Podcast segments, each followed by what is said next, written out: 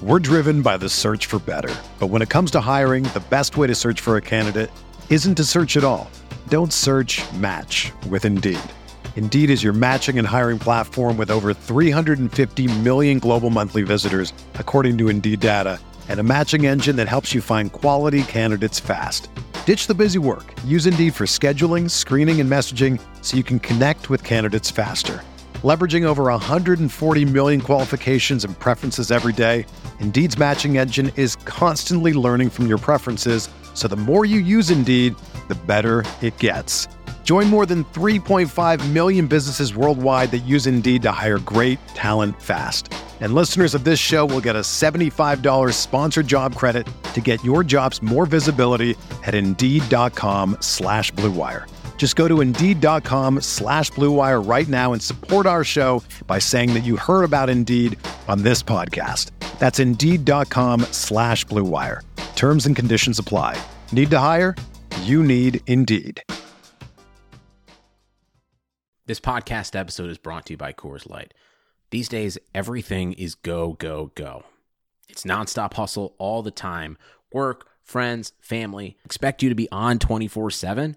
Well, sometimes you just need to reach for a Coors Light because it's made to chill. Coors Light is cold lagered, cold filtered, and cold packaged. It's as crisp and refreshing as the Colorado Rockies. It is literally made to chill. Coors Light is the one I choose when I need to unwind. So when you want to hit reset, reach for the beer that's made to chill. Get Coors Light in the new look delivered straight to your door with Drizzly or Instacart. Celebrate responsibly. Coors Brewing Company, Golden, Colorado.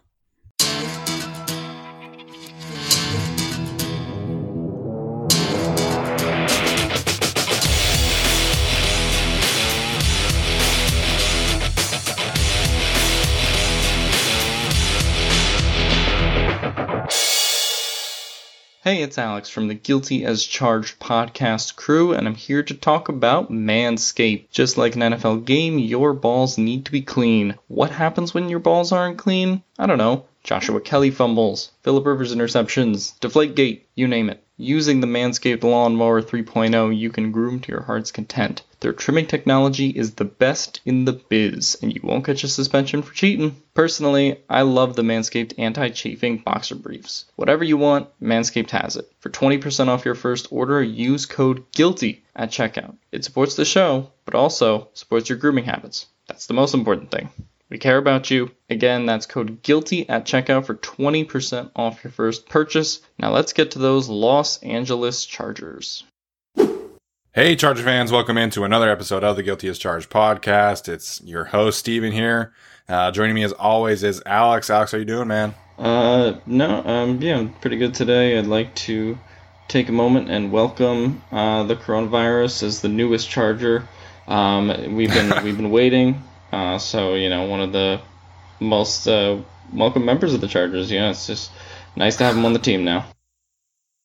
Yeah, you know, luckily the Chargers have been able to uh, avoid this, but um, you know, we'll certainly get into all of the ramifications of Ryan Groy's uh, positive COVID test along with the injury report, and we're going to preview this week's game. Uh, you know, Anthony Lynn mentioned today that there has been no mention of possibly delaying the game or postponing or canceling anything like that.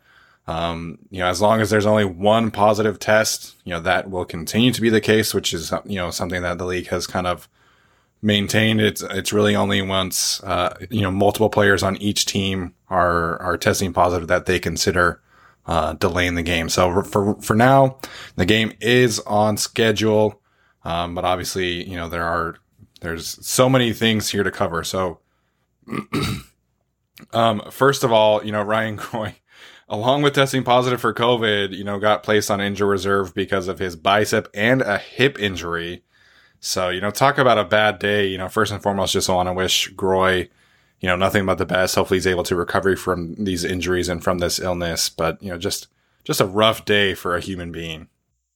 Yeah, no, uh, tough day for him to, you know, get all, to get that result and to also, go on IR with those injuries. I mean, maybe the Chargers already knew they were putting on IR, but it's um, it, it's just tough to you know go through the season uh, with so little continuity of the offensive line, uh, like they were already doing without Bulaga and Turner, and now you add Groy into that mix, and you know potentially. Um, if there are other positives, Forrest Lamp and Trey Pipkins were uh, you know, viewed as people who were around Groy uh, most often, as well as Easton Sticks. So, you know, you're looking at uh, potentially, if there are more positives, uh, it really, really hurting the offensive line. So, this is just kind of a worst case scenario uh, for the Chargers when it comes to the offensive line going into uh, Sunday against the Broncos. It really is the worst case scenario, man, because not only do you have another injury, you have the COVID test. Uh, so Trey Pipkins, Forrest Lamp, and Easton Stick are listed as NIR on the injury report right now, which, you know, the Chargers uh, social media page did clarify that it's just kind of an estimation. Um, but that's pretty obvious that those three are the ones that were in close contact with uh, Ryan Groy, and those are the ones that have to be, you know, most closely watched. But, you know, in terms of the continuity on the offensive line, man, it, it's almost, I would say even that it's worse than it was last year because, you know, I, I don't necessarily count Mike Pouncey this year because they didn't really ever have him. But then, you know, Trai Turner has missed basically the entire season. Brian Bulaga has played two games. You know, uh, Trey Pipkins has been in, in and out of the lineup in terms of starting and not starting because Bulaga tried to play through his first injury it's just been a mess. And now they're going to be on their fourth guard. Um, and, and, you know, I expect them to activate at least one offensive lineman from the practice squad, whether that's Nate Gilliam, uh, you know, he played at Wake Forest, or Ryan Hunter, who used to play in the CFL. You know, they're going to act- activate at least one of those guys to take uh, Ryan Groy's place. Now, if it becomes even worse and Trey Pipkins or Forrest Lamp test positive, you know, this is going to be a, a, potential snowball effect, which, you know, could really, you know, spin out of control for this Chargers team because if Forrest Lamp has to miss, then you have to activate another practice squad player to take his place. And this is just, you know, I'm trying not to stress myself and everybody else out, but this could be a, a rough Sunday for the offensive line if Trey Pipkins and Forrest Lamp test positive. Well, if they test positive, you know, there also might not be a game uh, on Sunday. Uh, be- that you know, too, because yeah. there there has to be at least uh, two days with no positives um, for you know the game to be on. So if the Chargers do hit you know an outbreak status, which I, I don't expect, but it's always a possibility after what we've seen with Tennessee, with Oakland. Um, with those two teams. So it's always a possibility that it could happen. Uh, I don't think it will, but you know anything goes in 2020. So uh, it, yeah, you know it could be as we mentioned any of those three players or another player uh, who tests positive, or you know if you start getting uh, Denver Broncos who test positive. So that would be uh, what we want to avoid, but it's yeah, either way, without Ryan Groy, it's going to be tough for the offensive line. Yeah, these poor Broncos, man. If they get this game canceled, that's gonna suck. Um, you know, Ryan Groy, I was not super high on him. To to his credit, he has played pretty well over the last couple of games. Uh, he certainly has stepped up, um, you know, in, in recent memory. So, uh, in terms of who will start, if there is a game, you know, Forrest Lamp, Trey Pipkins, they, you know, everybody else is good. Um, it's going to be really interesting because they showed their hand last week. You know, Tyree St. Louis has kind of been the team's swing lineman in general. You know, they kind of view him as a guard or tackle hybrid. Um, if Storm Norton or Brian Bulaga are able to play, I think Tyree St. Louis would start at guard. If both of those two are out, I think Scott Quessenberry would start at right guard and Tyree St. Louis would again serve as the team's main swing lineman. Um, basically, they don't want to sacrifice tackle depth in case they really need it. Um, you know, I, I, know a lot of people love Scott Quessenberry, and you know, I was one of those people as well. But you know, having a, an interior of Forrest Lamp, Dan Feeney, and Scott Quessenberry again is just it's not something that I'm like overly excited about. Yeah, it's not something to be overly excited about, especially when we went into the season being like, oh, you know, we're gonna have Trai Turner and Brian Bulaga, and you know, Sam Tevi is the real concern on the offensive line, uh, and now right. it's everyone else but Sam Tevi is a concern on the offensive line from from week to week. Um, so yeah, it's def- definitely a bummer, and uh, I kind of, you know, we went back to that episode where, you know, we were talking about Tyree St. Louis as like, oh, it's cool that this guy made the roster, and Tyree St. Louis basically is like on the brink of starting like every week. It feels like. Yeah. Um, and you know, he went from a cool story to like, oh, this isn't a cool story anymore. But um, so that's that's just where we are. Yeah, I mean, obviously, I I would love to, you know, have Brian Bulaga or Storm Norton out there. To me, it would be better to start Tyree St. Louis at right guard because he just has a little bit of, of nasty in him that the other guys don't. And right now, this Chargers run game is basically non existent because they cannot get any kind of consistent push up the middle. And so, you know, uh, Tyler and I highlighted one of the plays um, f- from Justin Jackson's, one of his runs where he got stopped for negative three yards it was literally only because Dan Feeney couldn't do his job. And so, you know, this interior offensive line is just really struggling in a bad way. And so to me, like if I have the choice, I would prefer, you know, Tyree St. Louis to start at right guard just because he is more of a people mover than Scott Quessenberry is. Um, you know, no, no knock on Scott Quessenberry, but you know, he's not a guard. And I know I caught a lot of slack from a certain someone about that, but you know, Scott Quessenberry is exclusively a center in my mind who can play guard in a pinch. So to me, the best course of action, you know, the best result, best starting option is Tyree St. Louis at this point. Um, really, because until Trai Turner is back, and, and you know, Daniel Popper said this in his Q and A, and I'm going to say this now. I have kind of shifted. I'm not expecting Trai Turner to be back anytime soon. I know it's super frustrating. I just, I don't know if we can count on him to be active. I don't know if we can count on him to be you know, practicing. I don't really know what's going on there. No one really does. Everyone has been super vague about the whole thing. Uh, so until he proves otherwise, I'm just not expecting him back. You know, and also the snowball effect of this Ryan Groy thing is that practice obviously got canceled today. Um, so yeah, that's call. one less opportunity for someone like Brian Bulaga, who might have played this week, to kind of uh, fully be back. And we'll see if there's practice tomorrow but it might be another week of Trey Pipkins as a result, right? Uh, or you know guys who were expected to be back but couldn't practice. Uh, it, it, just you know dampers the odds that those guys could actually return uh, on Sunday. Yeah, absolutely good call, and you know that's spot on because Brian Bulaga. You know, the facility was open. I don't know if he was there getting treatment. It's obviously a good thing for him that he was not one of the ones uh, that was designated as high risk, you know, because of his, uh, you know, being around Ryan Groy. So I guess maybe we'll, we'll see. Anthony Lynn said that they are looking at him as a game time decision this week. You know, I would love to see him get in in practice. The good news is that he's been limited in practice. So, you know, we haven't seen him kind of have any negative signs yet, but, you know, obviously we'll have to wait and see there. I think it's also in just, terms of other. I was just gonna say it's. I think it's tough to be a game time decision as an offensive lineman, uh, in particular, yes. in just comparison yes. to any other position. Like, you know, you could be kind of a wide receiver, like we've seen Mike Williams take fewer snaps depending on if he's hurt or not, but like, you can't take fewer snaps at offensive line. Like, you know, you have to be there if yeah. you are starting. You know, you have to start the whole game, barring getting injured in the game. So that's that's just the challenging part of the position. Yeah, there's no snap count at offensive tackle, yeah. right? So uh, in terms of other injuries, most of them, you know, we've we've been kind of you know covering them. The good news is that KJ Hill was full participant this week. You know, we talked about Desmond King at punt returner. You know, KJ Hill is I feel much more comfortable with him back there.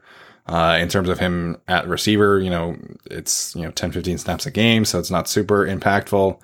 Um, Tyrod Taylor continues to be listed as a full participant, so that's good for him. Uh, Rayshawn Jenkins popped up again on the injury report. That man has just been, you know, little uh, bumps and bruises the entire season. This time it's a hamstring injury. Justin Jackson has been a full participant over the last two days. Well, you know, again, this is you know a, a, projection pretty much. But you know he was listed as a full participant yesterday, which is good news for him. You know, you know I, again the running game is just a mess right now because of the offensive line, but you know Justin Jackson getting healthy would obviously be a, a positive step in the right direction there.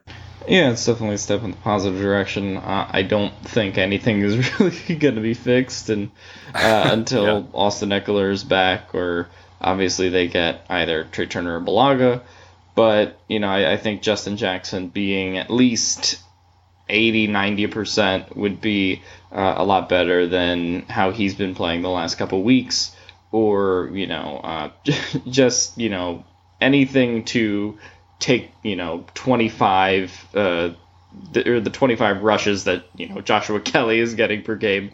Anything to take that number down, I think, is a good thing considering the um, efficiency just hasn't been there for him.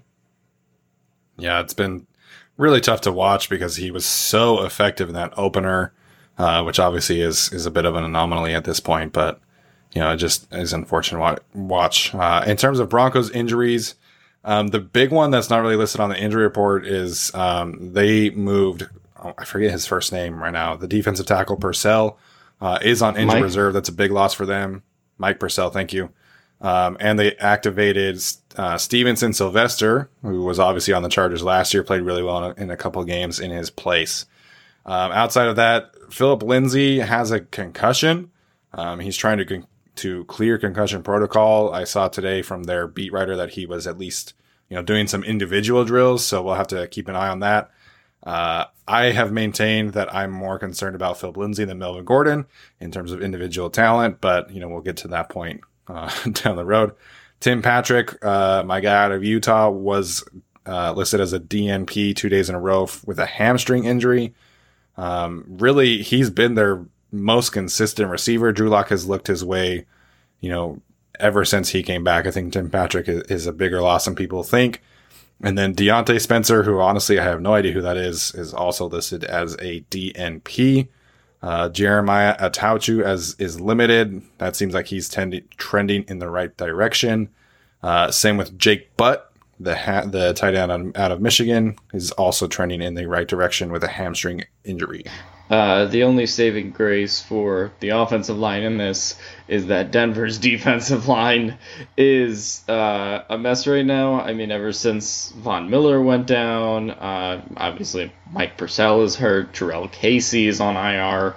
Um, it's it's been tough since the beginning, and still Bradley Chubb isn't 100% back yet. It's you know still recovering from that big knee injury last year, so. Uh, if there is a saving grace of the offensive line, it's that Denver's defensive line uh, hasn't been very good this year, and they do have a relatively low uh, pass uh, pass rush win rate. Yeah, that is true. You know, Bradley Chubb, I think, is pretty much doing it almost all on his own. Uh, Vic Fangio does get pretty aggressive at times with his linebackers, so uh, that'll definitely be something to keep an eye on. So let's get started with our preview now. We're going to shift into into kind of the keys of the game. What is you know the main thing that the Chargers need to kind of you know win or overcome? Off you know we talked about the offensive line kind of a lot already, but uh, what is your first key to the game? Uh, I mean, I think it's just you know what they did this week, avoiding turnovers, uh, winning the turnover battle in general. Uh, I think that's really key against the the Broncos.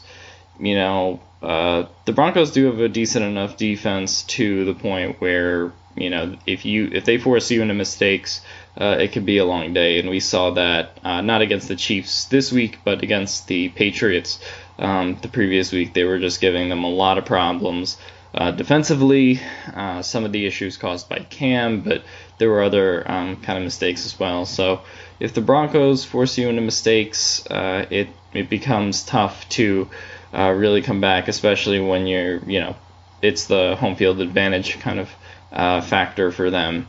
So it, you know, it becomes a tougher hill to climb back from. So I would say, obviously, not turning the ball over uh, is very big.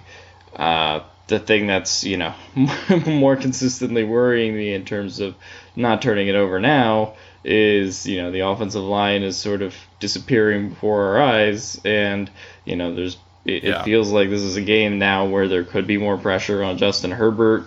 um, you know, from snap to snap, and you know the run game probably still isn't going to be very good if they're having to give Joshua Kelley a significant uh, amount of snaps. So I'm a little bit worried about the turnover battle, also considering you know how the Chargers have played uh, in Denver in the past. Uh, so you know that that's that would be my main concern is just turnover battle and you know how is the offense flowing.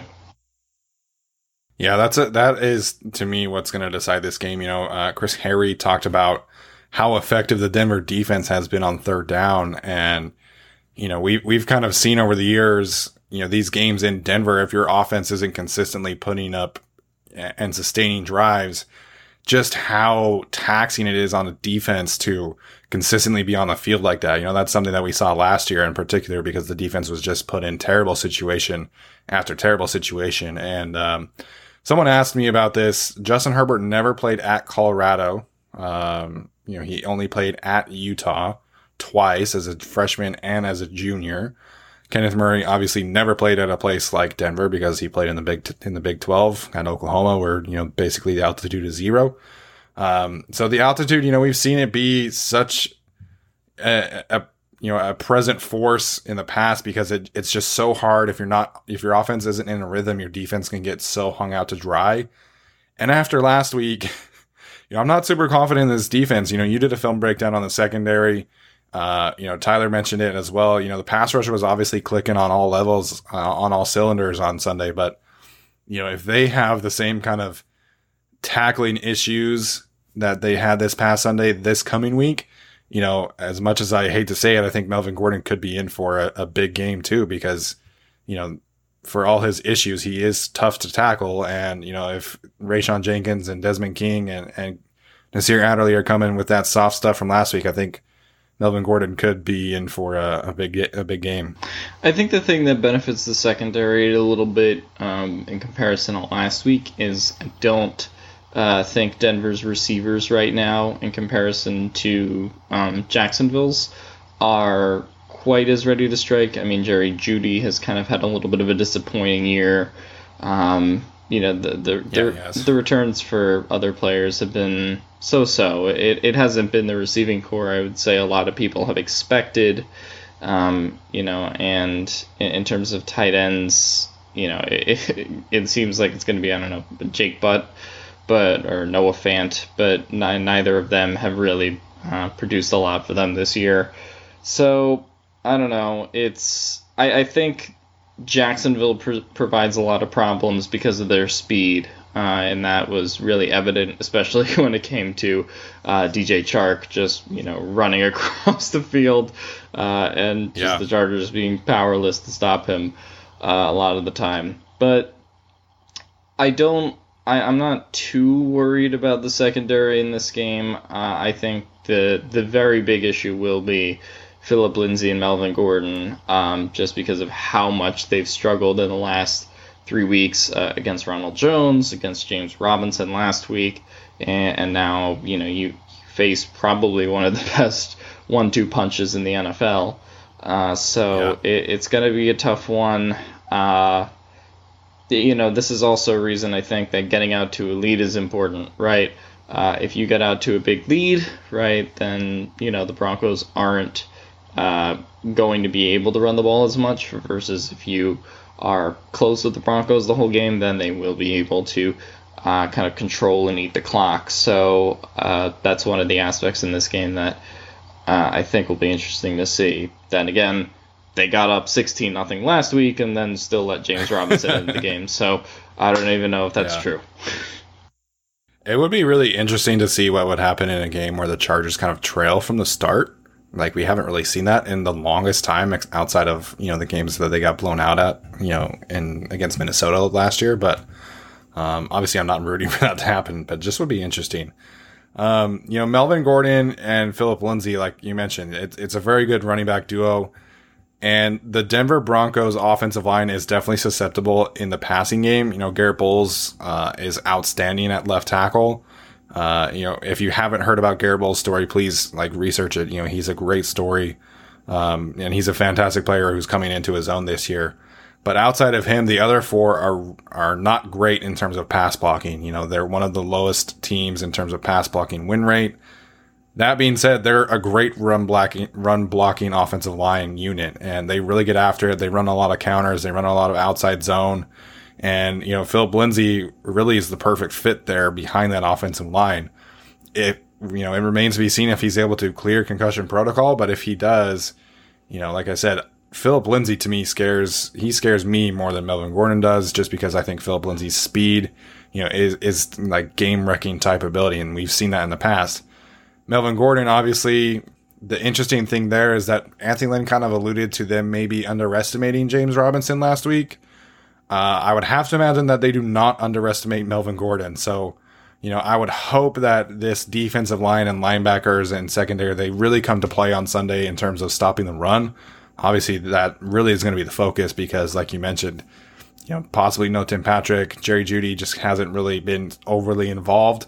And you know, of course, as I say that now, he's going to go for off, off for like hundred yards on Sunday because that's how this works.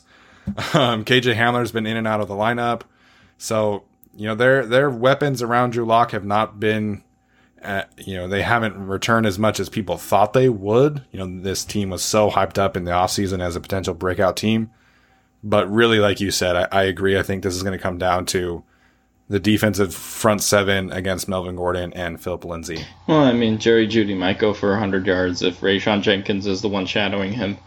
Um, other than uh, other than that, yeah, I think this will be an interesting game to watch. I mean, obviously the game versus uh, Kansas City was kind of a snowy game, uh, very cold, and you know Kansas City still put up uh, a bunch of points for some reason, I don't know why, but I'm just feeling kind of the under on this game, uh, given that uh, Drew Lock has been playing bad recently, and this is, you know, as, as we said for Justin Herbert and for, um, uh, I almost said Kyler Murray, Kenneth Murray.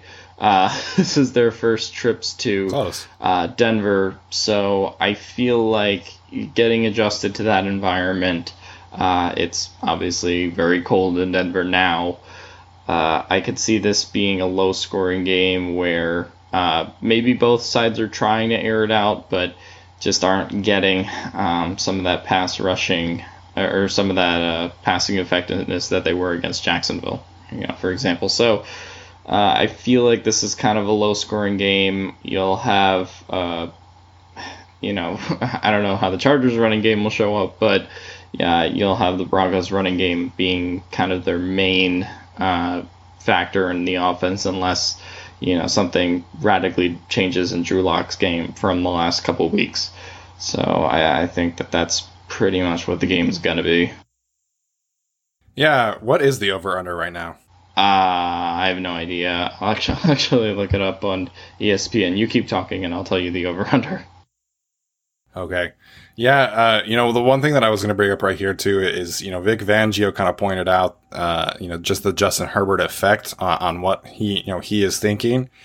And, you know, I mentioned this in my breakdown. It's going to be really interesting to see how they play him if they're going to kind of, you know, keep their safeties over the top a little bit more, you know, protecting against the deep ball. Will they try and have like a grind it out, control the clock type offensive game plan and just really focus on the run game? So, that's definitely something to keep an eye on for me because you know eventually teams are going to start to realize like he Justin Herbert is such a big play threat at the quarterback position, and uh, you know I think Justin is going to be able to you know have the mental capacity and the playmakers around him to kind of mitigate that risk, but it's definitely going to be something to keep an eye on, particularly in this game, you know because Denver kind of has the tools like the sec- their secondary is very good, their running game is very good, and so you know this this could you know, be, you know, one of Justin's worst statistical games just because, you know, he might not have that many opportunities, you know, given the circumstances and given, you know, maybe a, a Denver game game plan where they just really control the clock. Yeah, so for context on the over under, the over under is set at 44 and a half with the Chargers as three and a half point favorites. So what do we think about over under and whether the Chargers will cover the spread in that one? So the over under is 44. That means that the Chargers are implied, what, 21 points? Yeah. Am I doing that math mm-hmm. right? And then the Broncos would be implied 18. So I don't know if I would go that low scoring. I think I probably would take the over. Yeah, I think probably. You know, we'll get into the, the prediction. I guess we could get into the predictions right now. Um, to me, I feel like this is going to be like a 24 to 20 type game and instead and not like super low scoring, but definitely more low scoring uh, than what we've seen in the past. Yeah, I think this could also. This feels like maybe Justin Herbert's first uh, challenging game, um, just because of the altitude and, and some of the other things that we mentioned.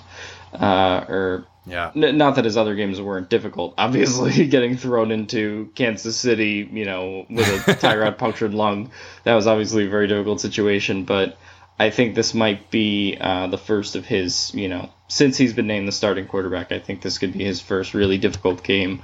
Obviously, it's his first uh, uh, divisional opponent since he's been named the starter. Um, and, and these next two weeks are really big for him with Denver and then Oakland uh, in this new makeshift schedule that happened. Uh, so I will say Chargers uh, 23, Denver 20. I think it's going to be closer uh, than people think just because I, I, feel like the Chargers just haven't always played well versus Denver in recent years. Obviously, Justin Herbert's a big factor here, but I don't know. I, I just have a feeling this is like Justin Herbert first bad game material, or maybe not even bad game, but a game in which he has to uh, kind of rely on maybe short throws and maybe a little bit of the running game instead yeah. of uh, bombing it out 70 yards to Jalen Guyton uh, a lot of the time, uh, which PFF says is a very bad thing. So. Oh my gosh. we'll get to that. That PFF yeah, podcast, man, it was so annoying. So I, I I watched the clip that they put, and you know the the PFF guy is saying that you know, they have these six advanced metrics and, and Justin Herbert is below average in four of them and Joe Burrow is above average in all of them. And I'm like, okay, but where are the, where is this new metric on your website? Because, you know, uh, I have paid for their premium stats. I, I look at the premium stats all the time. I don't see these above average metrics that Justin Herbert is in. And, and so, you know, I tweeted out about it and, and, you know, I wanted to make sure that I wasn't just kind of spewing out, you know, BS. And so I went and listened to their actual episode. And what this guy was saying is that Joe Burrow is more consistent than Justin Herbert and that Justin Herbert is, you know, relying so much on big plays and, you know, with his feet and with his arm and that they don't think that this is, that this is sustainable. And then, you know, one of the guys was like, yeah, Justin is continually, continually missing passes over the middle to Keenan Allen. And I'm like, what are you watching? like, if you're going to knock Justin Herbert on anything, like, you know, maybe it's, you know, kind of the short passes on the flats are not always great. But in terms of like throwing over the middle, he's great. Throwing deep, he's great. Making plays with his legs, he's great. You cannot knock Justin Herbert for being inconsistent right now. And sure, the D balls are maybe not sustainable, but that's consistently what he's been doing. And so this PFF thing, man, you know, they just need to come out and say, like, listen, we were wrong about Justin Herbert. Like, I think everybody, and not just Chargers fans, would take them a little more seriously if their numbers weren't backing up their bias, because that's clearly what's happening right now. They're clearly trying to, you know, I don't want to say like trash Justin Herbert, but they're you know these numbers that they're pulling out of their asses are just it's just more things that they can use to justify their you know poor grades on him as a draft prospect. Yeah, I think it was also funny. I saw I saw PFF Mike's tweet from September that if the Chargers uh, had signed yeah. Cam Newton, they would be the uh, best team. That has not panned out well uh, considering no, not Cam. Newton's performance. and I, I feel a little bit vindicated because I was like the one going, well, I mean, I like Cam Newton of the Patriots, but I don't know, his shoulder irks me. But yeah, so, uh, but PFF Sam, if you're listening to the show, which you aren't, uh, we invite you because we were wrong on Justin Herbert too. So we understand right. uh, it, it's okay to be in, in denial uh, of the Justin Herbert uh, situation. So the first step is admitting that you have a problem. And we invite you on this show to uh, formally admit that you were wrong on Justin Herbert. Yeah, it, yeah, I- I don't think it'll ever happen. I think they'll continually, you know, pump out bullshit about Justin Herbert to try and justify their, uh, you know, their bad grades on him. And you know, for those who don't know me very well, you know, I've now cussed twice about PFF. I don't cuss very much, so that's how you know I'm mad about something. um, but man, it was just it was just annoying. Anyways, so we'll go back to the actual Charger stuff. I, I agree with you. I think Justin could be in store for like a you know 215 yard passing game and, and, you know maybe one touchdown one interception type situation um you know maybe he gets a rushing touchdown too i think this this has the makings to be you know i th- i'm gonna pick chargers 24 broncos 20 but if this game ended up as like a 17 to 14 game i wouldn't Yeah. be all that surprised you know, I, I think if if this does go under you know i think that's something that people should be ready for just because you know, this is in Denver. I'm never going to feel great about a game in Denver. I, I'm not like overly confident that the Chargers win. I think they should. And obviously, if Bryan Bulaga plays, that would, you know, weigh heavily on the result, I think. Um, but like you said, I, I think this could be like a 17 14, 16 13 game like we saw in week one. Yeah, I, I think that's uh, pretty much kind of what we're headed for at this point. I, I, I mean, maybe Justin Herbert airs it out and, and surprises us, but I, I just think the conditions being in Denver, I mean, I, I don't think it's going to snow, or, you know, not yet. Um, but, I mean, Right now, it's supposed to be sunny and 55 at kickoff. okay, 50 55 is a little bit better than it was last week at 12 degrees. Yeah. So if it is 55, you know, then I, I think Justin Herbert has a better chance of avoiding um, kind of that lesser game. But yeah, uh, you know, at least he won't be getting full, uh, you know, Denver come December or uh, November. I think that's a good thing. Uh, so yeah, I'm gonna stick with 23-20. I just I, I just have a feeling it's going to be a relatively close game. Um, also because of the poor rush defense with Melvin Gordon and Lindsay uh, that we talked about, I feel like they're kind of gonna break out, and, and maybe Drew Lock has a comeback game. Uh, so I'll take yeah 23-20 Chargers. Yeah, and obviously, you know, these injuries are going to have, you know, a hit, a huge impact on on how I feel about this game. You know, if Bryan Bulaga plays, you know, Forrest Lamp and Trey Pipkins are able to test positive and, and you know, all, all these situations, right? And if Tim Right. Patrick doesn't play, Phillip Lindsay doesn't play. So this game really, like, in terms of how confident I feel, you know, this is really up in the air right now, recording this as of Thursday night. Um, I, I still think the Chargers should win. Um, but right now, I think you know if I had to put a number on it, I'd I'd give the Chargers like a fifty-two percent chance. Like like this is a very close matchup in my opinion right now.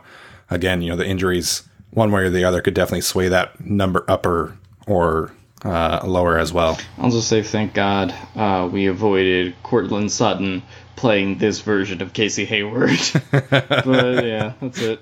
Yeah. Yeah, you know this this group of weapons has, has not lived up to the hype, and, and Tim Patrick being out would, would be huge for them. So, uh, any other thoughts on this matchup before we get into our uh, our game picks or anything like that? Uh, no, we can do our game picks. All right, sounds good. Uh, before we get started on that, make sure you are subscribed to our YouTube channel. Um, after we record this, we are going to do our little Patreon Q and A and put it up on our YouTube channel. So, uh, you know, that's been a big step for us, and we that's been something that we're really excited about. Uh, so make sure and subscribe there. So, Alex, uh, why don't you talk about your first three picks, and then I'll talk about mine.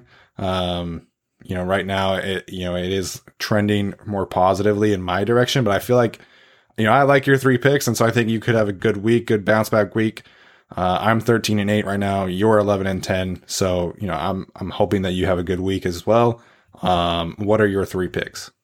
Uh, I'll go Bears over Saints. I think Bears uh, defense has a bounce back game. Uh, hopefully their offense has a bounce back game just because uh, Nick Foles was kind of getting thrown around in that one, uh, and it seemed like there were uh, pretty massive miscommunications between Foles and, and Nagy, but I'll take the Bears in that one just because I also don't think the Saints have looked very good, uh, even though they are four and two. Uh, hopefully, you know, hopefully the Saints get Michael Thomas back, so that's kind of a, a more interesting game but for now, I'll take the Bears defense uh, over the Saints. It's in Chicago.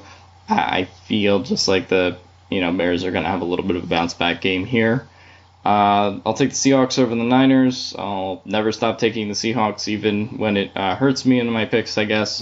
uh, so, uh, but I'll take the Seahawks in this one. I'm more confident about them beating the Niners than I, I feel about them beating the Cardinals, um, just because I feel like offensively, uh, the Cardinals are a little bit better set up this year than the Niners. Uh, and my last pick, I'll take the Colts over the Lions.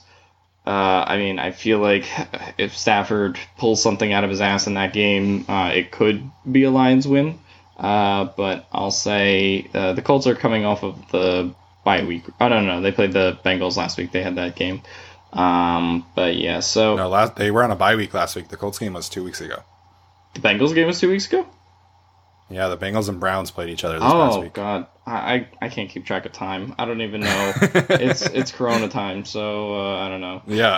uh, I'm gonna go Colts. Uh, yeah, Colts over the Lions. I think Philip Rivers maybe has a bounce back game uh, from that bad Browns game he had before the bye uh, that I just learned about. Uh, so I'll take uh, yeah Colts over the Lions. Man, the, these upcoming games for the Colts are are brutal. Have you looked at their upcoming schedule by chance? It uh it is not good. They play the Titans twice in the coming weeks. They play the Steelers. It's it's going to be a sh- big time struggle for uh, Philip Rivers coming up. Um, but yeah, I, I, think those those are solid picks. I, I was going to go with the Seahawks. I kind of forgot that you picked them as well, so I'll switch it up. Um, but I'm going to go the Rams over the Dolphins. I I'm really excited to watch Tua, but this is you know a rough matchup. I think Aaron Donald's gonna you know get two or three sacks, and and you know they're finally getting a complimentary pass rusher over there, and Leonard Floyd, excuse me if I can talk.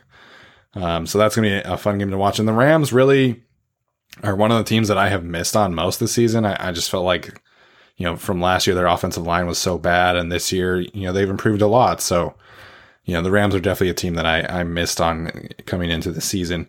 Then I'm going to go the Browns over the Raiders. You know, the Browns and Raiders are both very similar teams. You know, they both want to run the football. They both want to get after it. Um, but to me, Myles Garrett is the difference in this game. You know, I think Myles Garrett is the early front runner for defensive player of the year. He's got like 45 pressures and 10 sacks already, which is just bonkers. And then my last game, I'm going to go with the Bills over the Patriots. The Bills are only favored by four. Um, you know, they've had a couple tough games the last couple weeks, and so I think that they really need to bounce back. And this is you know a great opportunity for them to to host the Patriots and, and be able to control this game and get a divisional win. Yeah, no, I think all those picks make sense. Uh, I wouldn't pick Josh Allen with how he's playing right now, but you know, I mean, maybe he is a bounce back game, and uh, Cam Newton, um, Cam Newton's shoulder keeps being a problem, so I can definitely see the Bills uh, taking that one. I just think you know the Patriots are, are really uh, struggling. You know, on, on in all facets facets of the game, they can't stop anybody. Uh, Stephon Gilmore does not look, you know, defensive player of the year. Stephon, like his his former self, offensively, you know, they can't score anything. And Julian Edelman is supposed to be out, so uh, that's going to be tough for Cam to really get anything going unless they're just running quarterback power all the freaking time. um, you know, we didn't pick this game, but you know, really the game of the week to me is the Steelers and the Ravens. Um, you know, it's a one point. Uh, I want to say the Steelers are favored by one point right now. Let me make sure. Uh, no, they they moved the line. Baltimore is favored by three and a half. Uh, you know, they are hosting. So, what do you make of that game? I think it'll be interesting. Um, it's the the Steelers' offense is going to obviously blitz a lot. Uh, I think in this game, uh, you know, the Steelers honestly should have lost this week, probably with all the mistakes Big Ben was making. Uh, and you know they you know because of uh, Gostkowski, uh, they ended up uh, taking a win there. But I don't know what to think about this Ravens team yet because the one the one big spot that we saw the Ravens in was that Monday night game in which they just got annihilated by the Chiefs. Um, yeah. So we haven't totally seen them in like big game situations quite yet. Uh, I, will be curious to see how they um, attack this game. Uh, I I don't know. It's in. It's, you said it's in Baltimore, right? Right. I don't know. Well, I guess there's not going to be fans there anyway. Uh, but I feel like Lamar will have some success in this game. Um, I'm a little bit worried about that Steelers pass rush, but it's going to be definitely um, one of those defensive, uh, you know, Ravens Steelers affairs. Uh, the the numbers that they showed on the Sports Center, I don't remember exactly what they were, but I, I don't think I think both of these teams have averaged like under like 21 and a half uh, for like all of their last meetings, uh, or you know, so these are two defensive teams. Uh, I think that that's gonna bear out that way. Yeah, this you know this rivalry is just insane, and you know we don't really see many like rivalries in terms of like you know Ohio State, Michigan, Duke, North Carolina basketball in the NFL. Like it's it's more of a college thing. But the Steelers and Ravens, man, it is as close to an intense rivalry as possible. I'm looking for this statistic right now that uh, I saw earlier. I want to say from Field Yates. Let me see if I can find it real quick. Um, but basically, okay, there it is. So you know, they've played each other 46 times and it's even split 23 23. Mm-hmm. The Steelers are averaging 19.5 points per game and the Ravens 20.3. So, you know, this game is going to be, it's going to be just a bloodbath. And, and, you know, I'm super excited to watch it be like a, a 10 to 7 type game, you know, like, uh, from Alabama LSU back in the day when Tyrann Mathieu was there when it was like six to three, just defensive slugfest. Uh, you know, this is going to be a, a, good game to watch if you're a, you know, old school football truther type, you know, that, that loves defense more than offense. So, yeah, man, any other thoughts before we wrap up today? No, but, um, yeah, other than that, I think, uh, the Chargers are well set up going into this game against the Broncos. Obviously, COVID is a big problem, but, you know, if you could tell the Chargers, hey, you're not going to get your first COVID case until seven, eight weeks into right. the season, uh, I think they would take it. Um, you know, considering how other teams like uh, the Titans and like uh, the Raiders have been just kind of uh, smashed by COVID uh, in in recent weeks. So uh, I think they've done a decent job of containing it.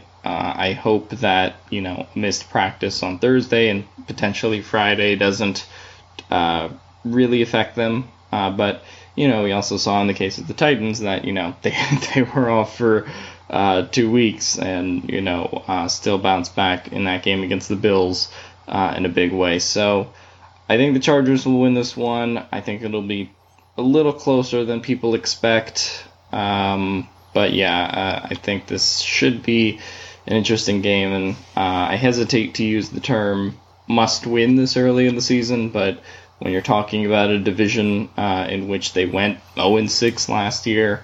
Um, I think all these divisional games are important, especially when you're not going to get another chance at the division after these next two weeks until uh, December. So this is uh, two important games here against Denver and Oakland coming, or Oakland, Las Vegas. Uh, Denver and Vegas coming up. So yeah, we'll see uh, you know how they do. Yeah, I'm going to go ahead and say that this is a must win. If the Chargers want to make the playoffs, they have to win this game. Um, you know, if they lose, they're pretty much out. So, um, especially if they lose to Vegas the next week after that, I guess Vegas would be more of a must win than Denver. But you know, if they want to get on a get into the playoffs and, and get in the hunt, they really have to win these next two games. Uh, in my opinion, so I, am with you. I, I think this is going to be a, a low scoring affair you know, I, I haven't you know seen anything to make me doubt that Justin Herbert can be effective. Um, but I, I just think you know the way that this game is trending with the Broncos run game and the, the injuries up front for the Chargers, I think this could be you know a, a slugfest that unfortunately they could lose. I just, just think you know these it, this offensive line has been so ravaged by injuries, and the last thing that this team needs is a COVID test knocking out one lineman and maybe another lineman. So we'll have to see. Uh, you know what happens tomorrow. Anthony Lynn said that he feels like they have contained it to just Ryan Groy. Um, we'll have to see what happens, you know, tomorrow if they practice or if they have to cancel again if they get another positive test. Um, they said that they should know by tonight, so uh, maybe by the time that this comes out, we'll we'll know more tomorrow morning. So we'll have to see. But in the end of the day, man, I'm excited to watch Justin Herbert come in this game. Like you mentioned, you know, the divisional games are so important. And, you know, this is going to be Herbert's really first one that he had time to prepare for. Uh, obviously, the Kansas City Chiefs game didn't really count uh, in terms of having time to prepare. So uh, I'm excited to watch this one, excited to see how this pans out. And uh, hopefully, you know, this COVID thing doesn't derail this game. But that'll do it for us today, guys. Make sure make sure and follow us on social media. Like I said, uh, subscribe to our YouTube channel, and if you are not on Patreon, you know we are doing giveaways every single month there. So definitely stay tuned for that, and we'll see you next time.